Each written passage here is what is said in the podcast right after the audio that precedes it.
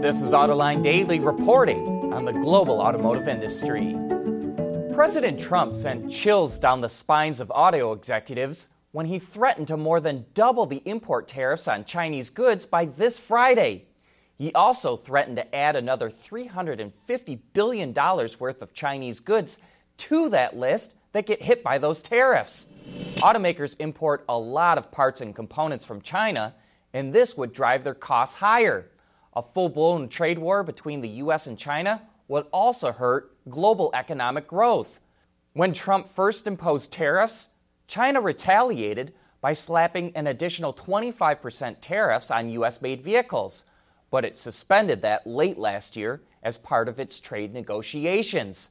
That tariff particularly hurt BMW and Mercedes Benz, which export a lot of American made SUVs to China.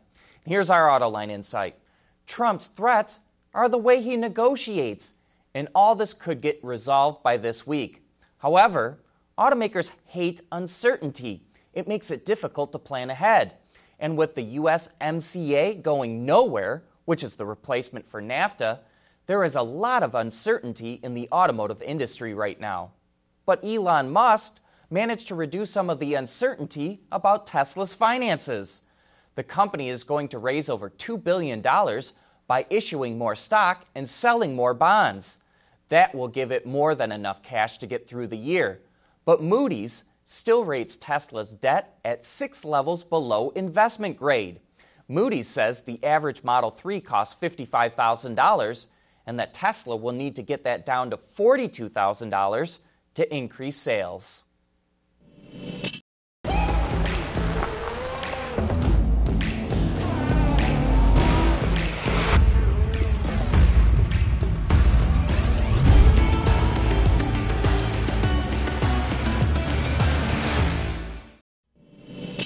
In racing news over the weekend, Juan Pablo Montoya and Dane Cameron combined to win the Acura Sports Car Challenge at Mid Ohio for Acura Team Penske. In NHRA, Steve Torrence won the top fuel category in Atlanta, and the NASCAR race at Dover Speedway was postponed due to rain and has been rescheduled for this afternoon. Last week, we showed you how sales of hybrids, electrics, and plug ins are doing. BEVs and hybrids are going great, while plug ins are sinking. But how are diesels doing? better than you might think. Automakers sold 176,000 vehicles with diesels in the U.S. market so far this year. That's up more than 3%, while the overall market is down 2%.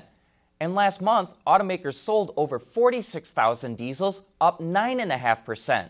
So it looks like the diesel market is getting stronger. And speaking of piston engines, the possibility of getting their hands on a 1,000 horsepower engine proved to be too enticing for some customers.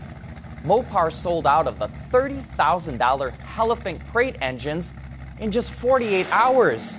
It's rumored to have built 100 examples, and as of right now, there's no word if it's going to make any more. But with that kind of demand at that price, we say, what are they waiting for?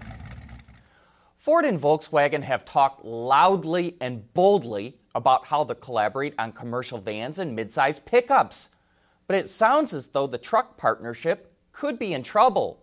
Ward spoke to VW of America's senior VP of product strategy, and he says the situation is, quote, still a little bit hazy to be quite honest. There is some sort of opportunity that maybe a pickup collaboration could happen. That is still something that is in the cards. The agreement could be seen more like, hey, let's partner up, let's share some ideas. He says VW would have to build a vehicle on a Ford platform, but it would have to look totally different, so Ford would still be competitive in the segment. Autoline Daily is brought to you by Bridgestone Tires. Your journey, our passion. Los Angeles Mayor Eric Garcetti says he's going to take on climate change. He set bold new targets to increase the number of electric or zero emission cars in the city to 80% by 2035, up from 1.4% last year. The plan would increase the number of public charging stations from 2,100 today to 28,000 by 2028.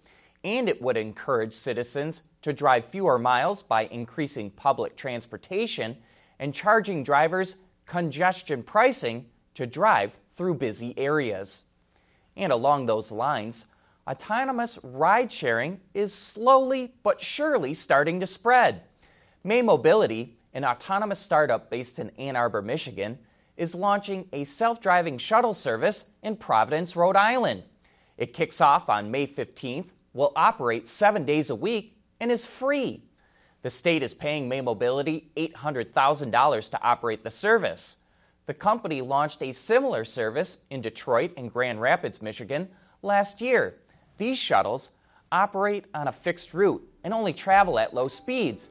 And for now, they have a safety driver on board who can take over if there are any problems. But that's it for today. Thanks for watching, and please join us again tomorrow.